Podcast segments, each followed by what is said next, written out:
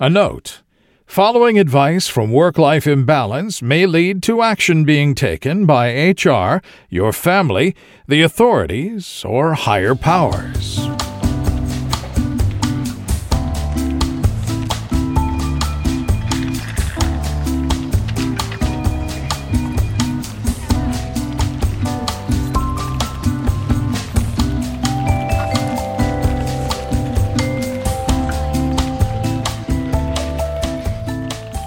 Welcome to Work Life Imbalance, an advice show focusing on workplace and lifestyle issues. Any resemblance to actual advice, living or dead, or actual wisdom is purely coincidental. I'm your monstrous manager, Frank Eastman. And I'm your lovable office companion, Derek Lewis. Today, we'll be discussing multi level marketing in the deep dive before we answer an audience question and an issue from the internet. But first, time for the daily stand up. I've been thinking about it, and after our last episode, where you know we really got blue and you know really went deep into the bathroom humor, I kind of feel like I don't know. I feel like we found our our thing. So you know, maybe we don't have to do it every time, but uh, you know, I felt right.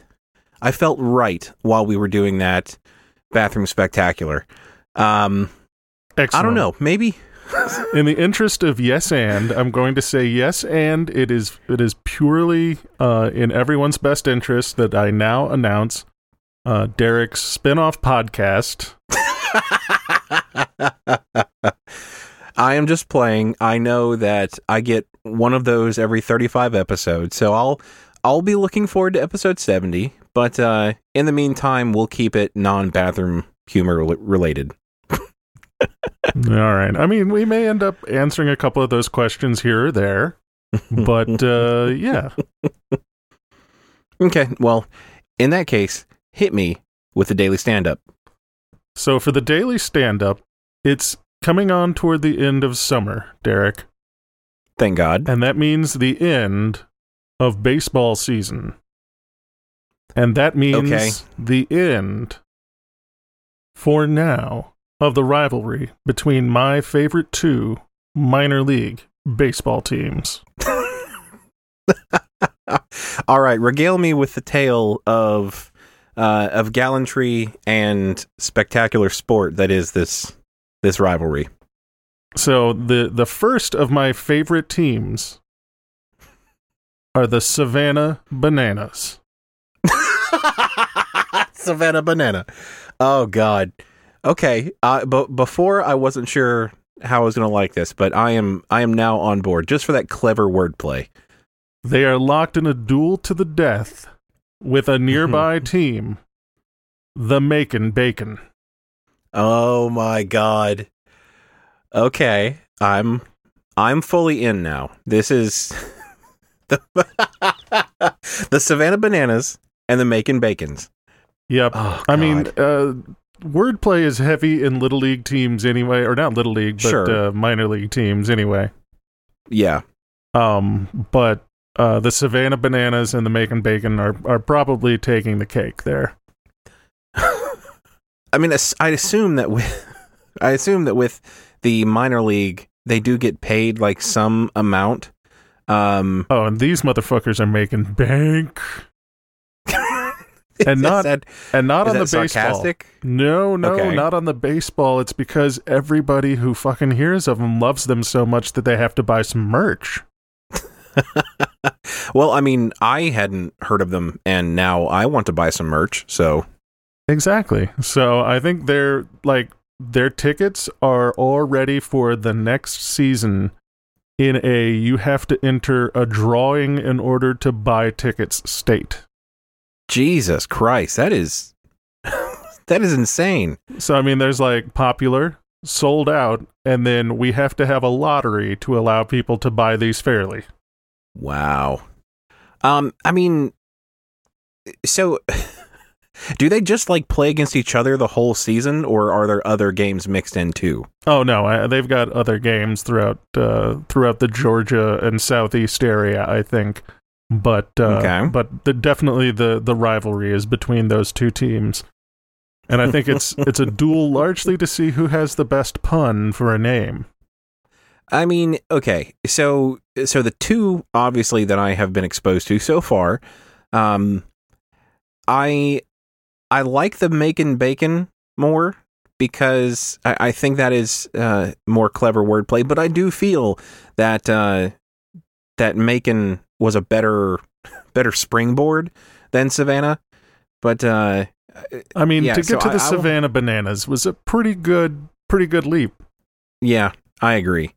Um, I wish I knew more towns in Georgia because I feel we could go off on a little bit of a tear into funny Georgia-based minor league team names.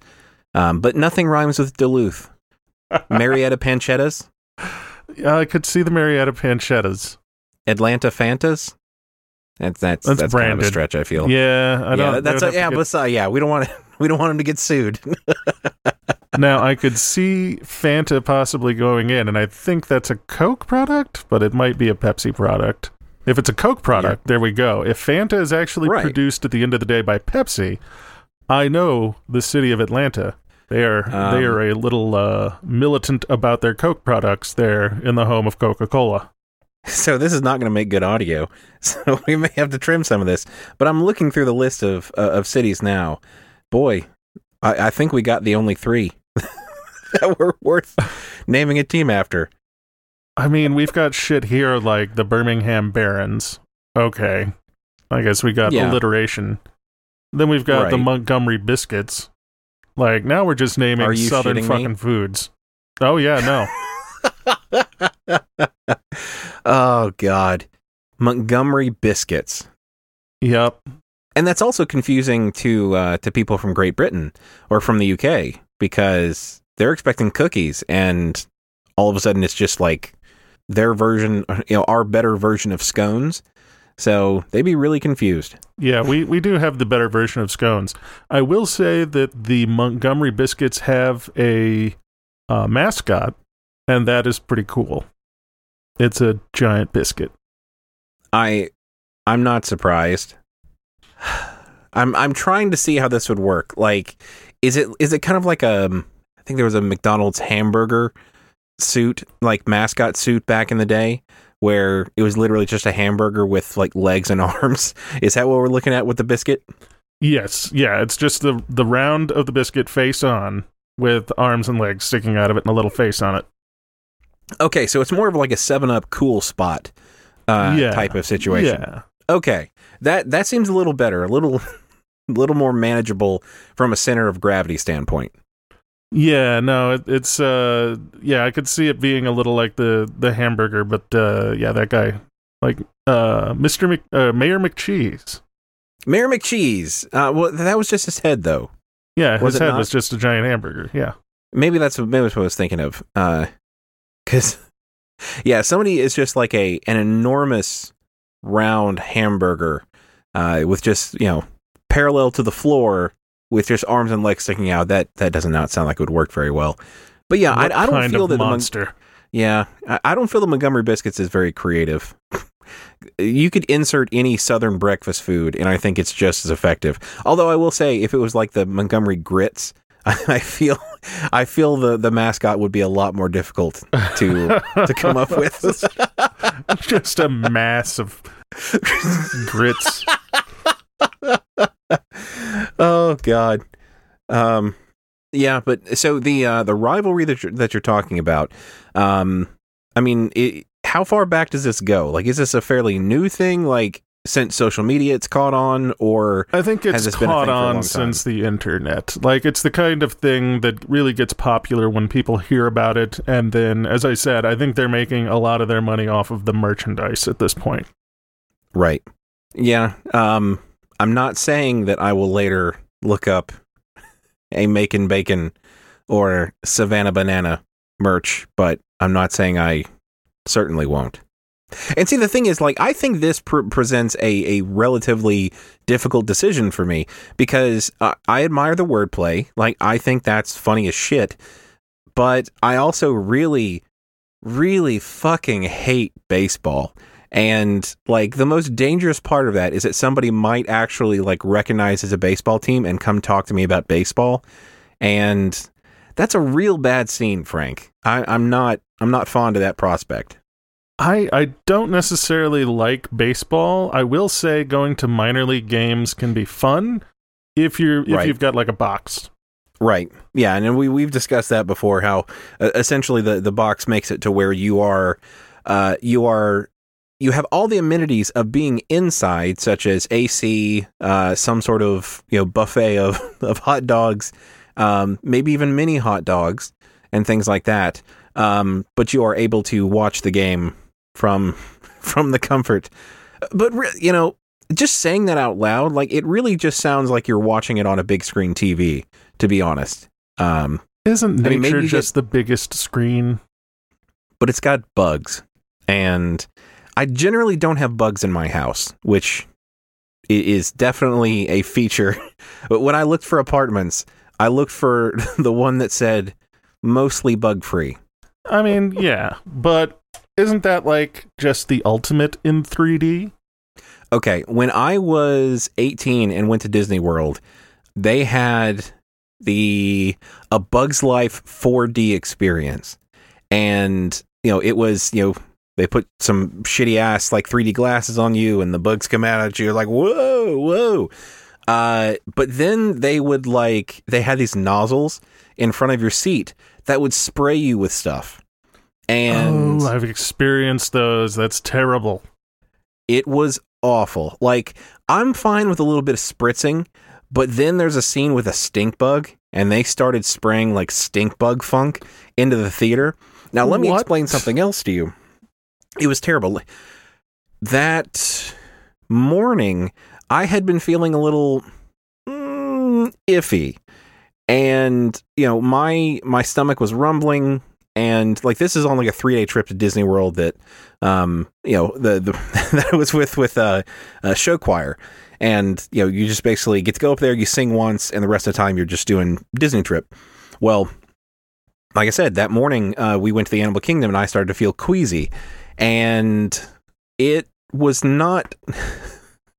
it was not long after that beautiful 4D stink bug experience that queasy went uh, just. turned you lost your 11. Montgomery biscuits? Yeah, uh, I committed, I committed crimes. Wait, hold on. I was just I committed oral crimes because I, I, it was, it was vomiting instead of the other. Um, Did you make crimes. it to the bathroom in order to make toilet crimes? But, but the, you know, the thing is that saying you committed oral crimes in the Animal Kingdom bathroom at Disney World doesn't necessarily quite. oh no, but uh, I I feel that the stink bug, uh, the the ants. Uh, or a Bug's Life 4D experience led to or contributed to my my then uh, projectile vomiting experience, and uh, yeah, I, I missed out on wha- whatever the, the the other one is where like some other cool shit happens. I spent the next eight hours while everyone else is having fun in the sick bay, and uh, yeah, that's I don't think the Bug's Life did that to you, Derek. I think I'm it was that saying- questionable hot dog you had earlier. But you know, I I make a lot of questionable food decisions, but but no matter how much I rack my brain, I cannot figure out what did it on that trip. Like I thought that I was rather conservative in the amount of uh, or the type of shitty food that I had, but that was my my first bout of like true just excruciating food poisoning. Um, it's only happened to me four times in my life, um, and that was the first and the worst. And uh, what's funny that was the that was the trip that that like the first trip that I went on with Jessica. Like we weren't dating yet, and you know we were kind of hanging around with each other. So it's kind of where we fell in love.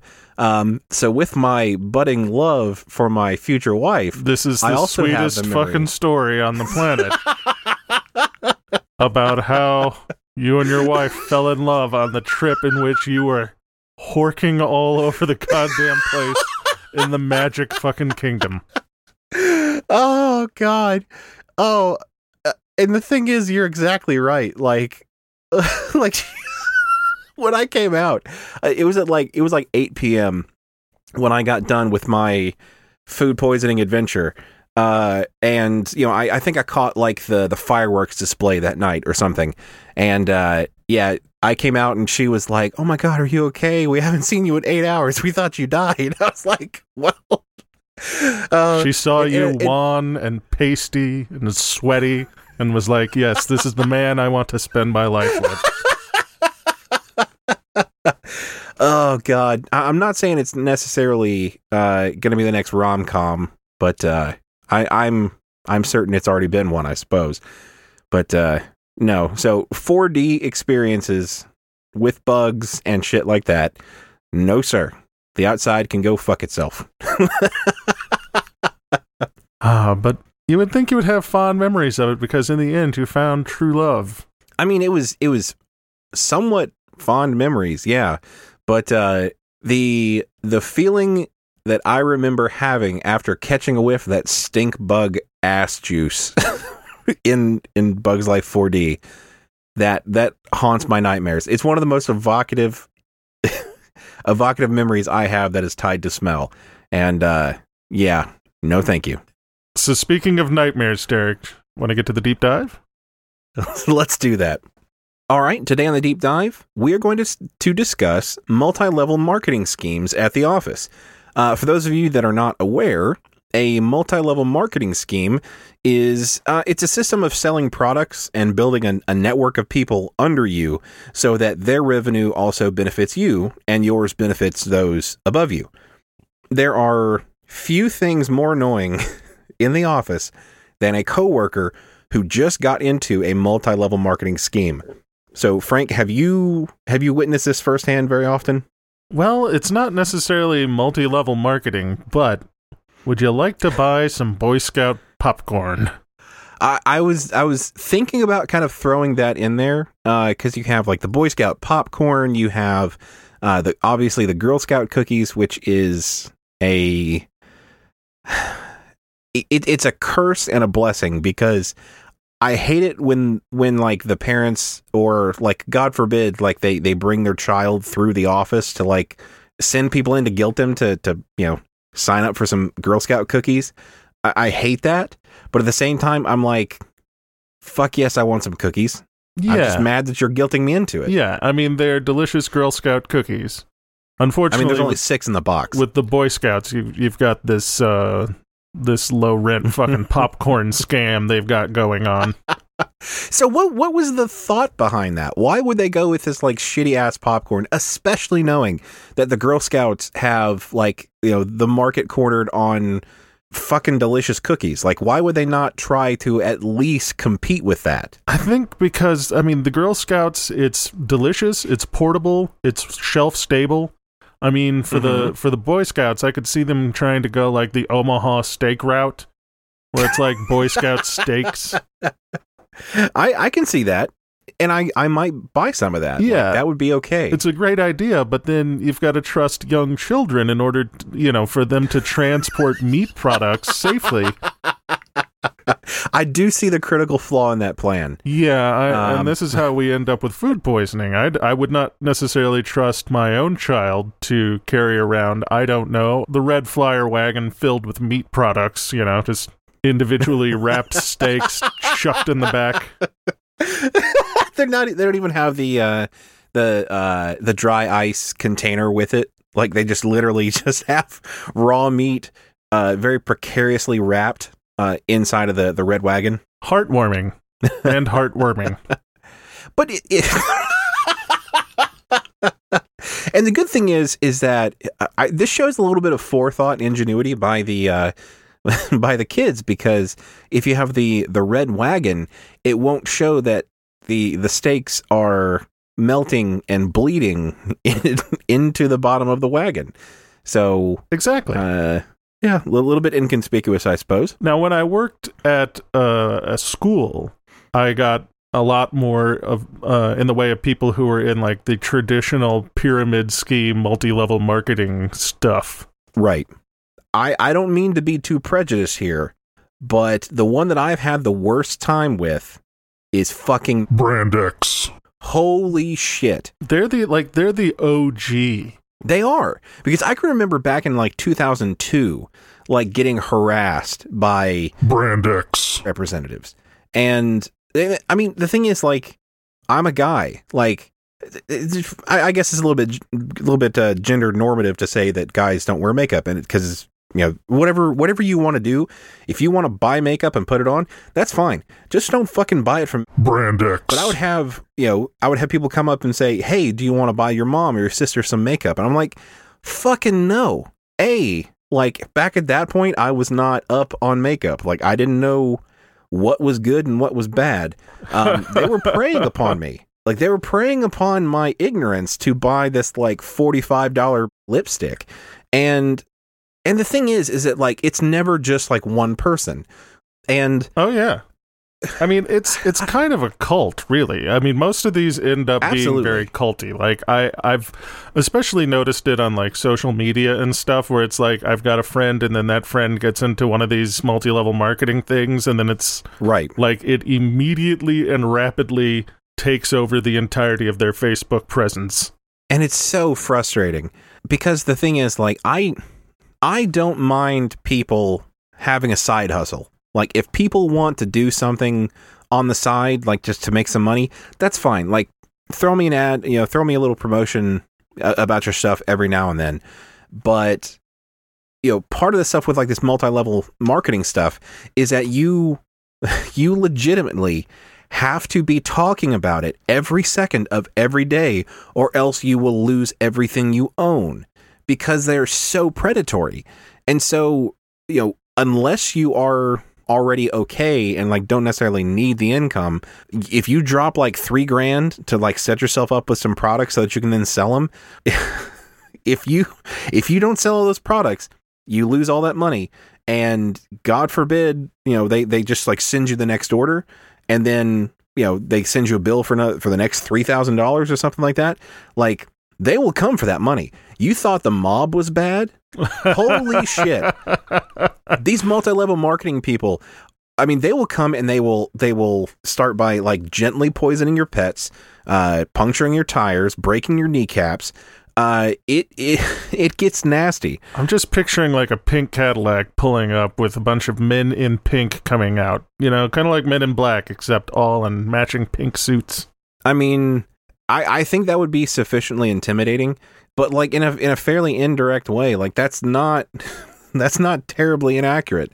But that's the thing, is it like I, I'm not saying that people are like super gullible. Like like some people are super gullible, but it, it's surprising the people that fall for the multi-level marketing stuff because like some people that I that I I consider extremely intelligent um Well, I mean, it's it's about trying to make some money. Like that's that's the entirety of it. Is they're selling people greed to some extent. Like Right. I could you can make, you know, as much money as you can make from home by selling this stuff. And what it ends up doing is it just like invades and begins to degrade all of your friendships because you're pressuring your friends to buy your you know herbal supplements or whatever and at first they will humor you but eventually you know Right. they're they're going to grow tired of being relentlessly marketed to. And i've seen this destroy a lot of people's sort of friend groups as someone inside gets gets sort of looped into one of these multi multi-level marketing things. And then next thing you know you know they've become persona non grata.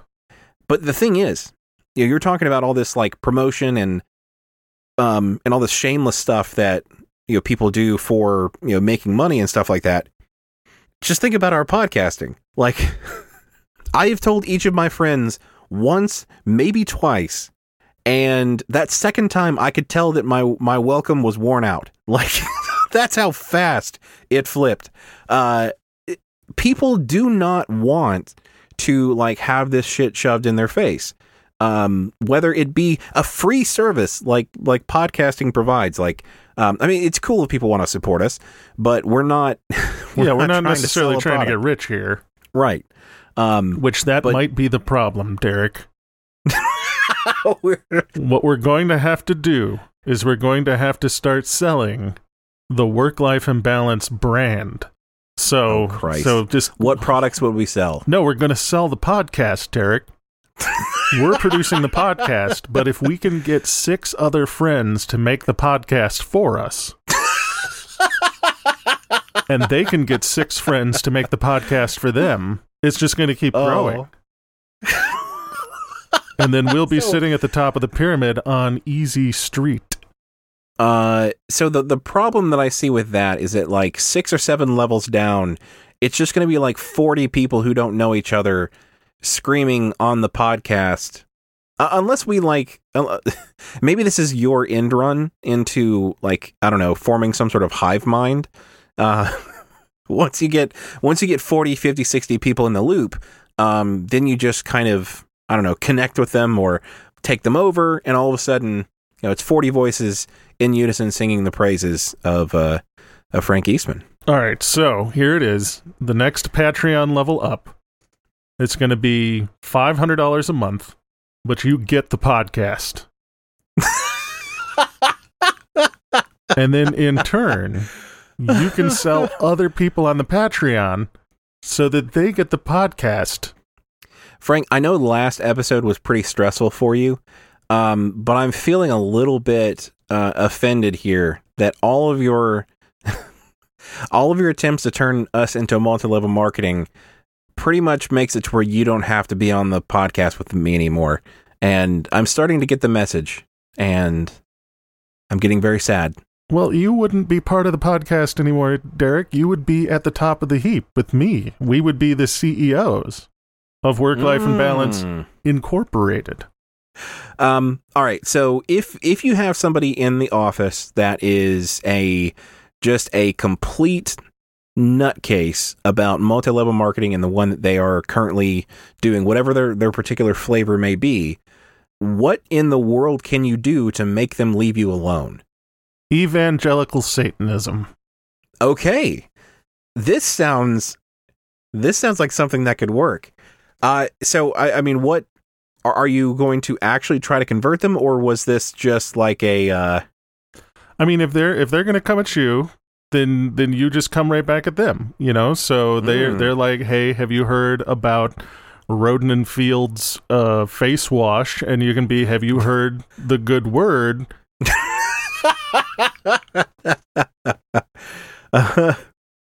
And if nothing else, it'll get them to leave you alone. I mean that that's what I'm I'm curious about. Like, is it is it purely supposed to be repellent, or uh, is this another strategy for you to kind of cash in on some fad and turn multi-level marketing into like multi-level cult recruitment? I mean, they're pretty much the same thing. it's repellent until it until it works, and then free cult. Exactly. Uh, then once again, I'm like, well, I have all these Mephistopheles cultists. I guess I might as well mobilize them to do something, like Right. buy my podcast. oh, all right. Well, let, let's take the elevator to accounting, and on the way, I've got I've got these new shakes that I'm that I'm doing that I really love, and you know I, I'd love for you to try one. First one's free. Oh man, now I'm missing the bathroom episode.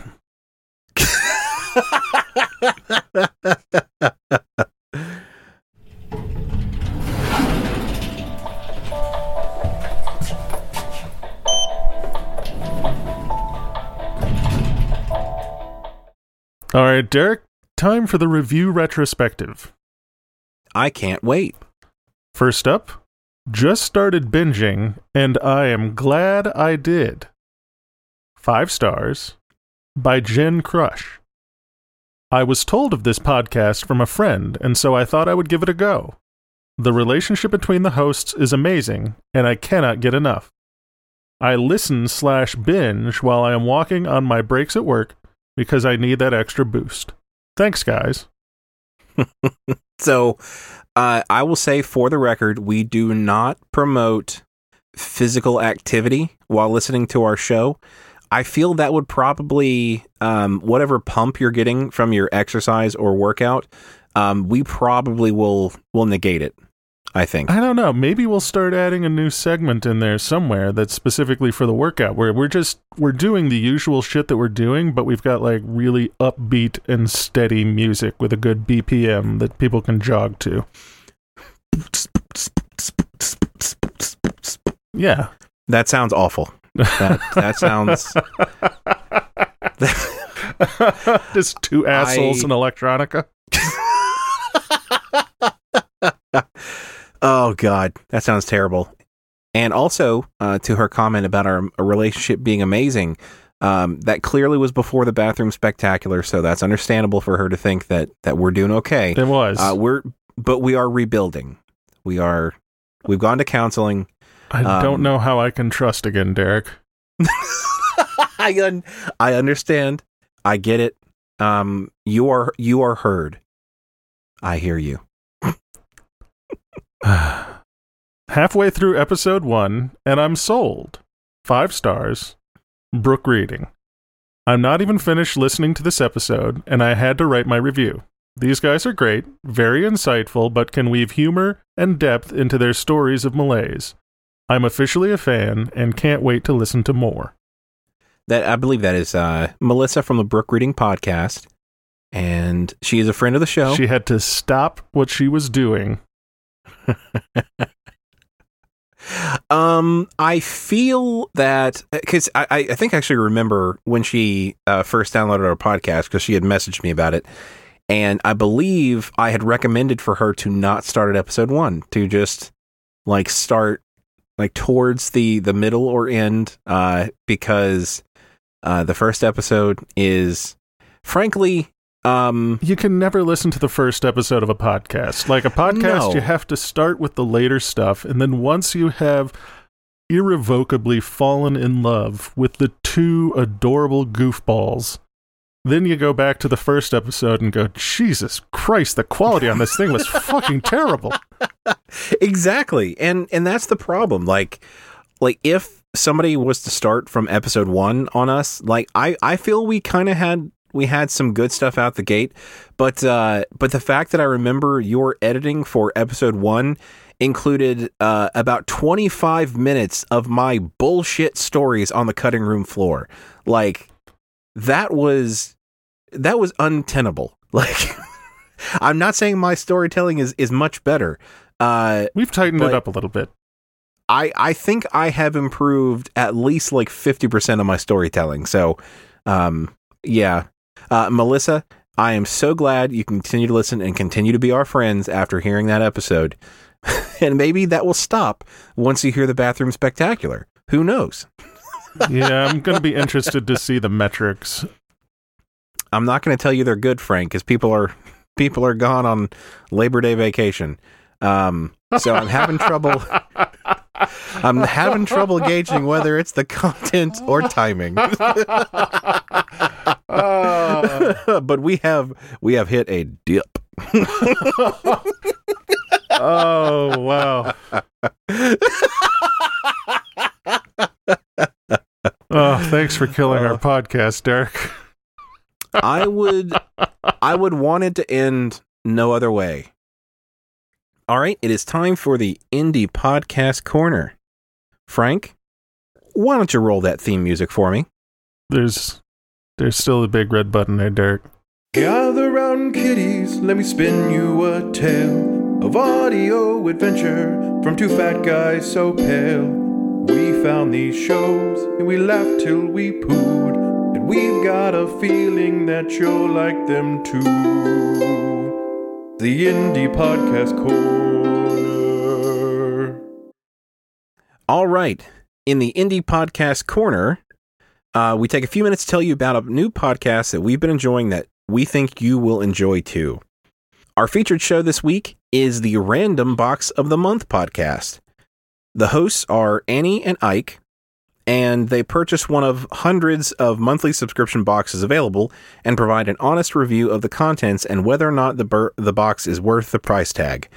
Um, the two of them are fantastic. They're super funny, uh, and it's it's a surprisingly useful exercise because you know It seems like an expensive show to keep up with.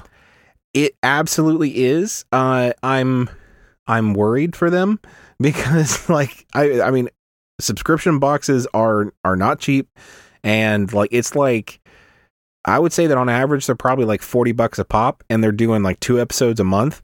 So like they're in the hole for 80. My God, are they Uh, trust fund kids or are they independently wealthy or what? I don't know. Um, it, it may just be that you know passion project. You know, it doesn't matter how much. Um, honestly, if we had to sink eighty bucks into this podcast every month, re- even apart from hosting and other things, uh, that might be problematic. so, um, that that's honestly part of the reason that I want to to put them on the the indie podcast corner. Um, they only have like two episodes right now. They just released their second episode. went broke, Derek. no, no, no, no, no, no. I'm I'm not saying that, that that's all they have. I'm saying that's all they have so far. They Um, declared bankruptcy. They're both in debtor's prison now. Oh no. Uh, so they started like um, I don't know, like a month ago, maybe maybe less than that. I, I think it's it was probably like three weeks ago. But you know, I I genuinely enjoyed the first episode, and I was I was looking forward to the second episode, which just released a couple days ago, as of this recording, and it's fantastic. Like they the the first box was the a local box where essentially they so they they kind of like went around to like a couple of places in a in a local town and threw some shit in a box and sent it to them. So like they're not they're not always backing winners, but they are giving their honest feedback on this. So I, I think that if anybody is like and all, and all their episode titles are going to be the name of the box. So if you are looking for, you know, a, a box to buy that is going to be really cool shit, like just, you know, eventually look through their episodes and you'll you'll know whether or not uh, you would like to buy it. So It sounds like if you like this podcast and you like its format, get on it now because they're burning money like fucking MoviePass. um uh and I I would like to I would like to see them become somewhat solvent before before they go bankrupt. So yeah, it's really interesting and like I said they only have two episodes right now so you can binge their entire collection very easily. Uh very you will you are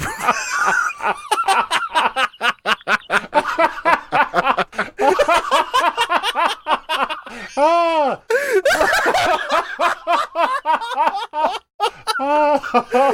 God!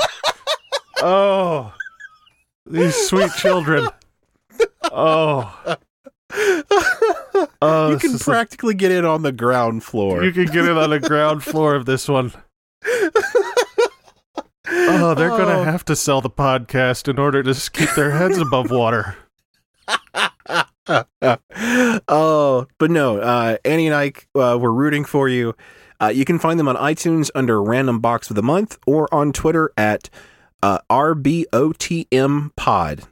Uh, they pronounce it our bottom pod, which I think is just, just I mean, that, great. that's an entirely different kind of podcast, but sure. And that's kind of what they were concerned about to begin with.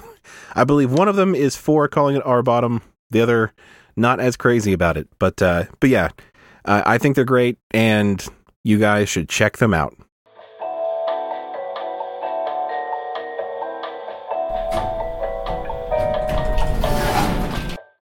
All right, Frank, you want to hit me with an with a question from the audience? Indeed. How much of your personal life is the business of your boss and work peeps? Is it rude to want privacy? From Amy, from Yes But Why? Hmm. This one's a this one's a little bit vague, or maybe not vague. Uh, this one is a little bit broad overall. Um, I mean, frankly, my my opinion is that uh, whatever business you don't want other people to know, like you shouldn't have to tell them. Like they shouldn't have to know your backstory to, to be able to work with you. On the other hand, I will say I find it personally offensive when people don't grow fond of me and tell me about themselves. Like, no shit, le- legitimately, not even goofing. I I get very upset when people uh, that I've worked with for a year or more um, still won't tell me anything about their lives. Like that makes me that makes me so fucking sad. Like It is it is honestly to me kind of unbelievable that I do this podcast at all because I police everything I say to an almost insane degree. Like I have I have become fairly adept at office place sort of bullshit conversations right. where I'm just Say, saying things without actually saying anything. Yeah, where I'm just talking vaguely about, you know, like, oh, did some stuff this weekend. And, you know, it's not necessarily lies or anything. It's just so innocuous and inane as to suggest absolutely nothing about me. well, well, you know, the thing is, uh, you know, I had this this coworker, and uh, you know, we you know we both did. And I don't think it is. Uh, I don't think it's unfair to say that this affected me far more than it did you. But you know, this coworker,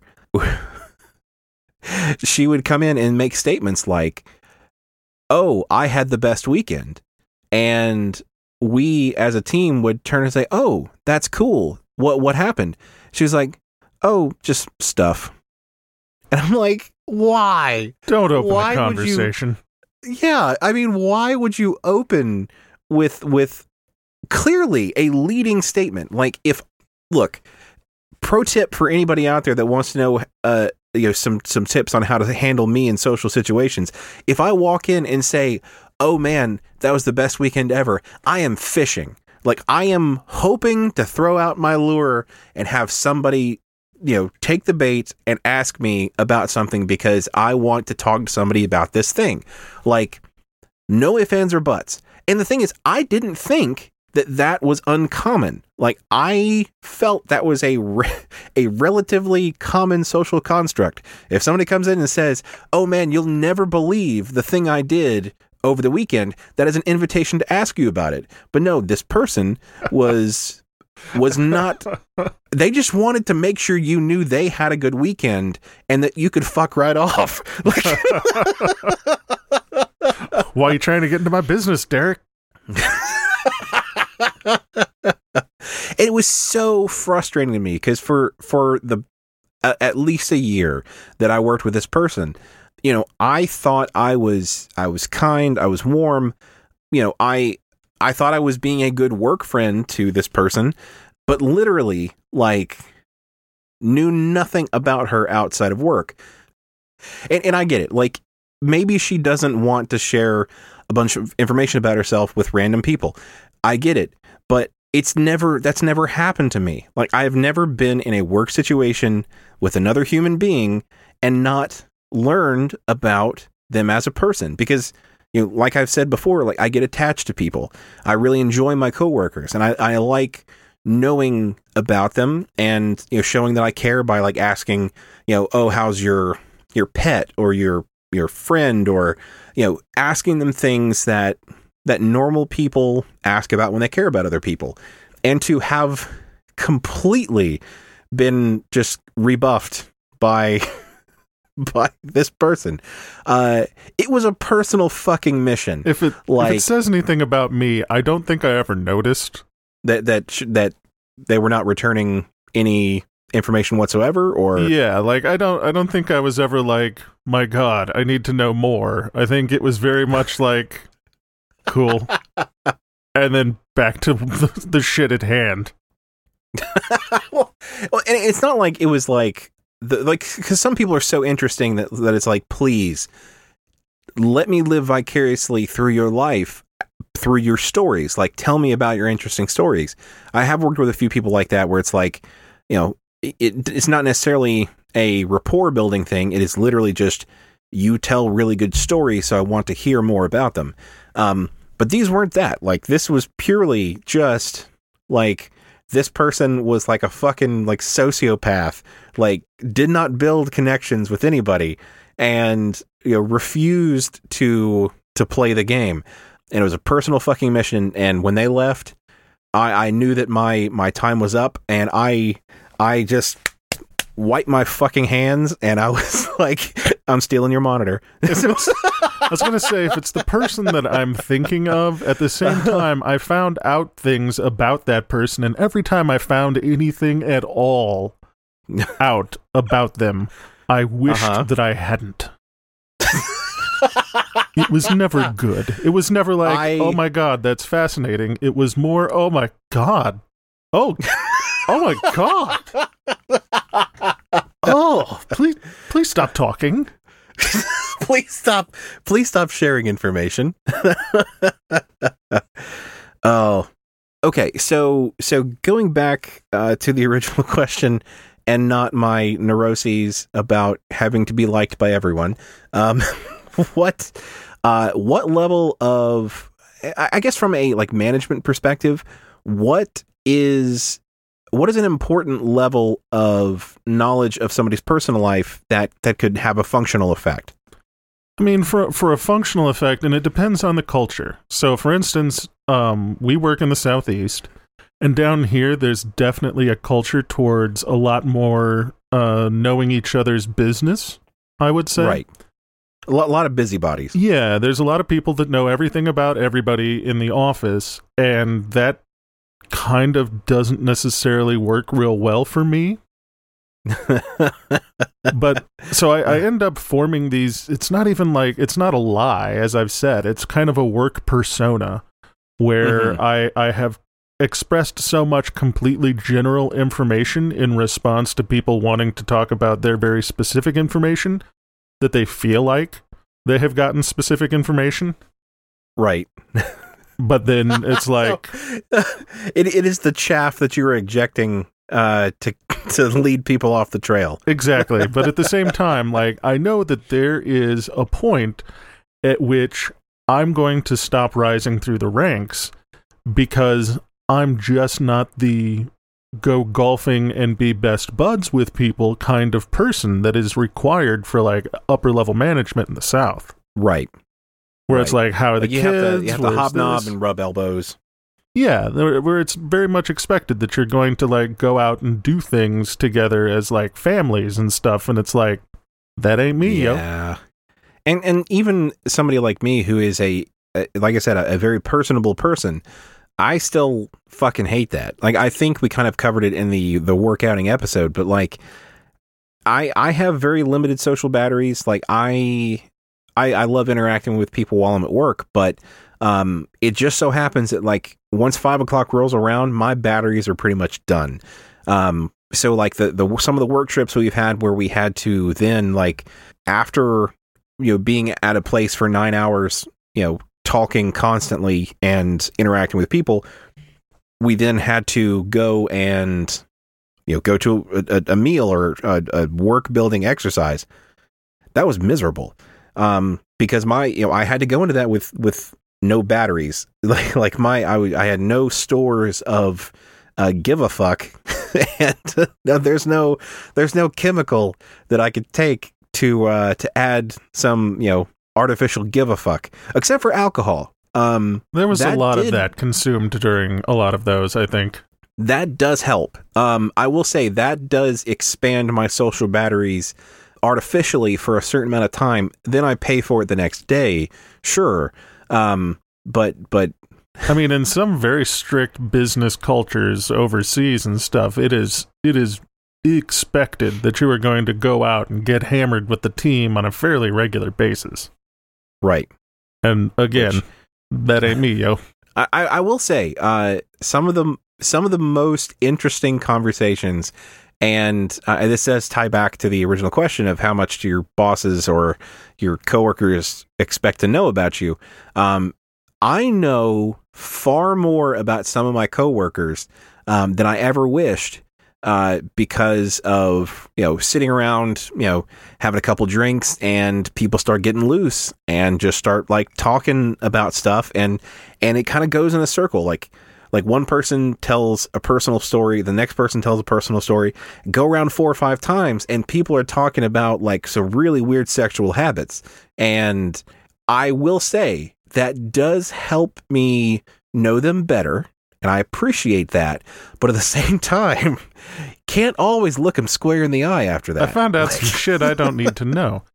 I mean, Right. with with my job roles and responsibilities, like I can kind of do those things indefinitely.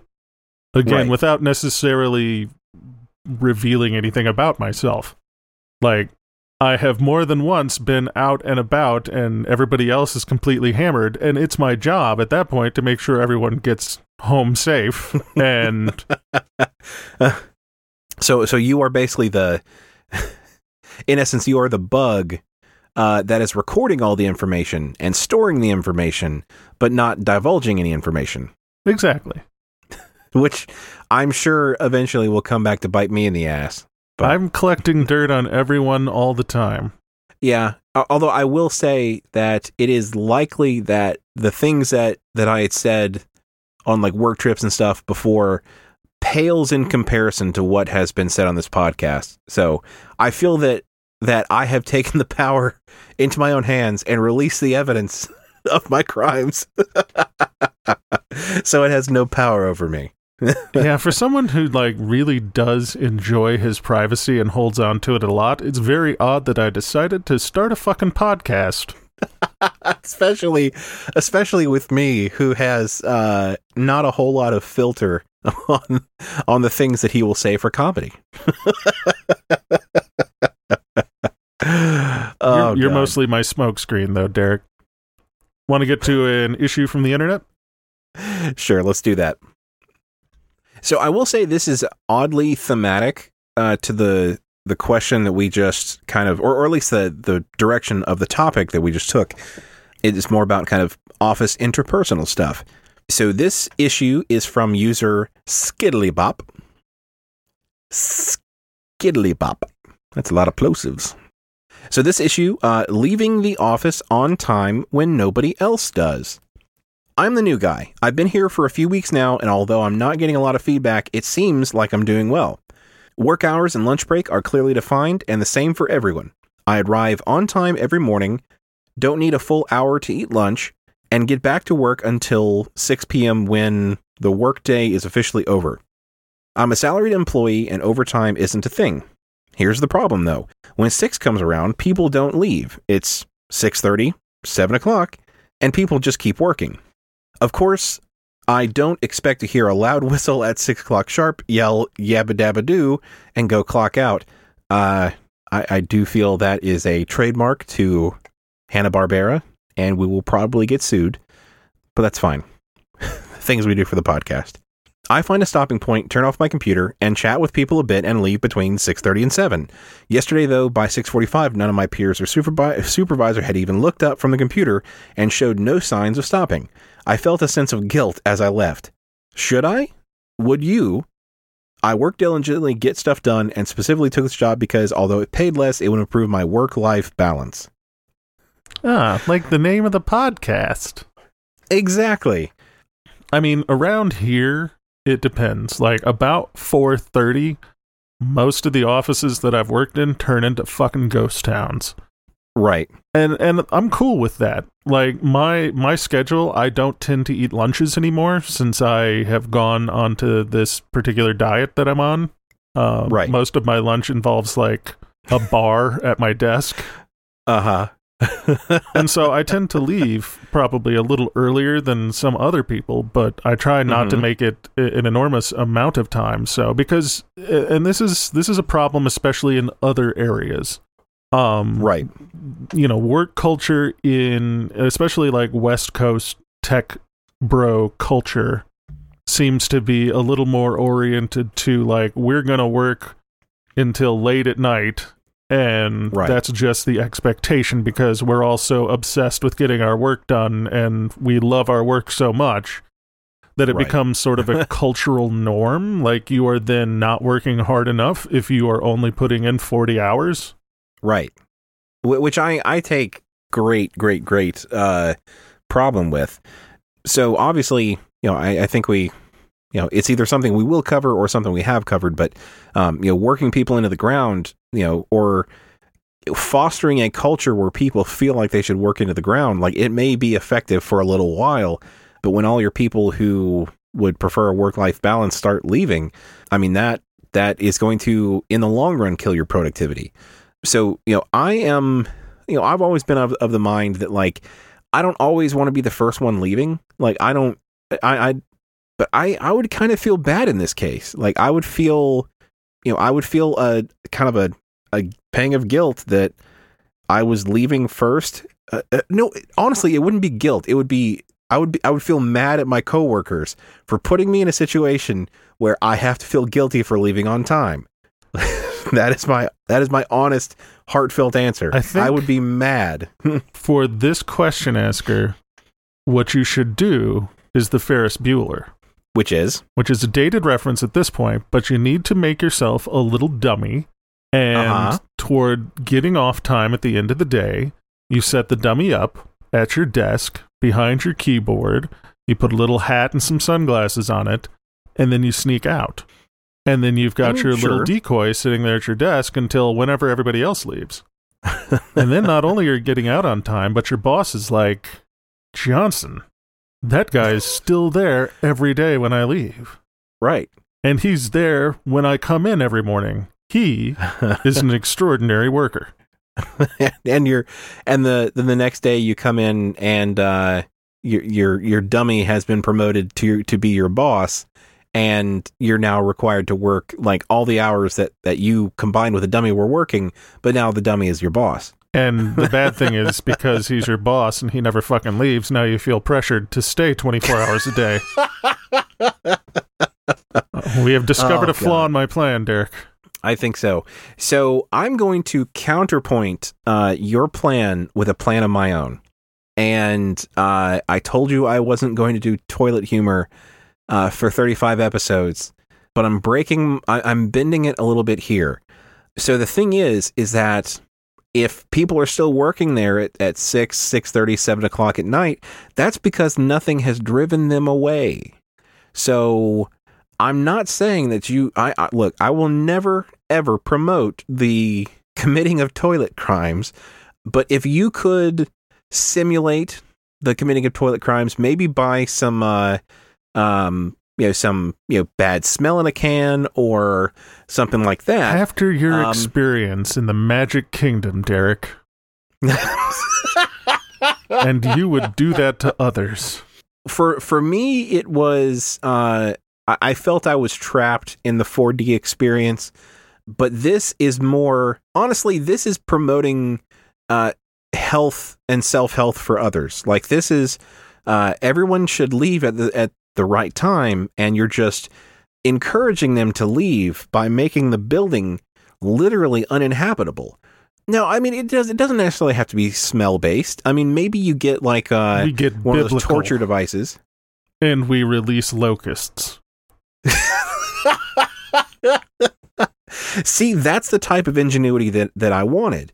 You know, release locusts, or I would say maybe frogs, because like locusts could probably fuck shit up a little bit more, and and bugs are like straight up gross. Well, well, first you release the plague of locusts, and then the next Uh-huh. day you have to follow it up with the plague of frogs, who will eat the locusts. right. and then after that, it's a plague of fairly sizable lizards to go around and eat all of the frogs. Uh, I I think we're uh we're going a little bit you know the old woman who swallowed a fly type of thing. Um, but it would keep the office environment uh, fresh and new with all the uh, the plagues that you are releasing into it. You know, maybe that uh, go with something like the torture device that you were talking about with the uh, you know the the beeps that uh, that start slow and infrequent, but you pick up in volume and frequency. But then they could find it. Eventually, they could they could find it because it's going off too often. Right. Okay. So so leave it uh, infrequent, but but keep it you know kind of loud. See, the only problem is is that I know me, and if if I was in that situation, I would probably stay until I found it. So it could be 10 p.m. at night, and I would still be digging through cabinets and ceiling tiles to find where that fucking thing was. Maybe this is why everyone stays so late, Derek.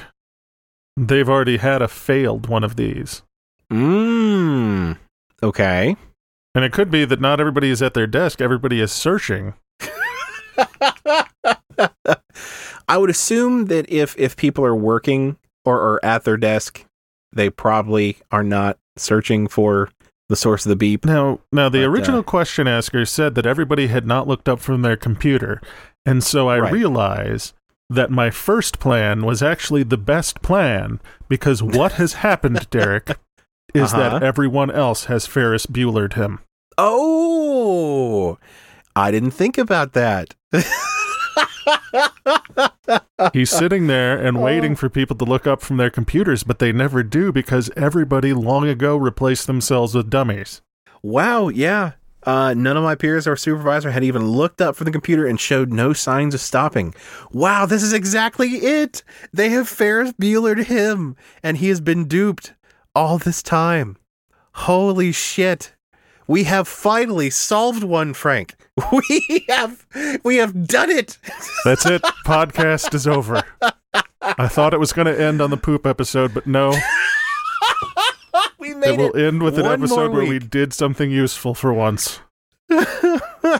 and now we will we will dissipate and blow away in the wind as the f- prophecy foretold Derek, I can I can see a bright light. Should I go towards the light, Derek? what color is the light It's blue and red, interchangeable. no run frank run run as fast as you can they finally found you oh, God. uh, you want to punch the clock Let's do it. All right.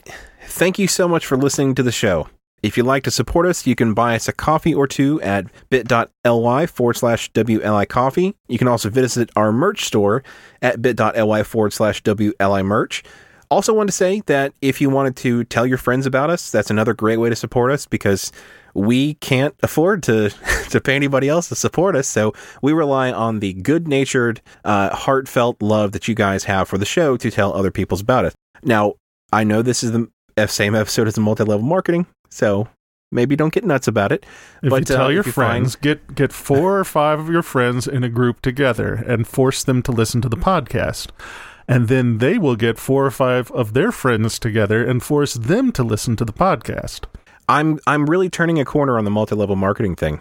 I, I like it. I like it. We need to think of a snappy name. We need to think of a snappy name for it, Derek. Right now, or do you want to workshop it? We'll workshop it and we'll bring it back. All right. If you have any questions you'd like for us to answer on air, uh, send them to questions at WLIcast.com. You can visit us on Facebook at facebook.com forward slash WLIcast or on Twitter at WLImbalance and use the hashtag WLIcast. I've got it, Derek.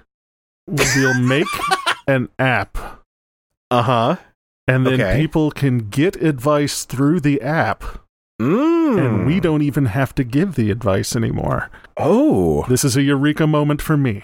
So who are we going to pay to, to give this advice? I don't understand. Is it machines? It's machines, Derek. Oh my God. The robots will give the advice. Oh, We'll never have to work a day in our lives. well, a little little late for that, I suppose. This has been the Work Life Imbalance Podcast. I'm Frank Eastman, I'm Derek Lewis. and with that, I think we're going to have to transfer you to the new sales department where you can learn how to become part of Work Life Imbalance and bring home thousands of dollars a month. You know, Frank, this whole time I've been uh, chugging one of these uh, beautiful energy supplements, and I can tell you I've never been so jazzed while going through the episode. I think you'll like it. In fact, I've already sent you an email with uh, with a few things you might like. You're going to go to hell, Derek.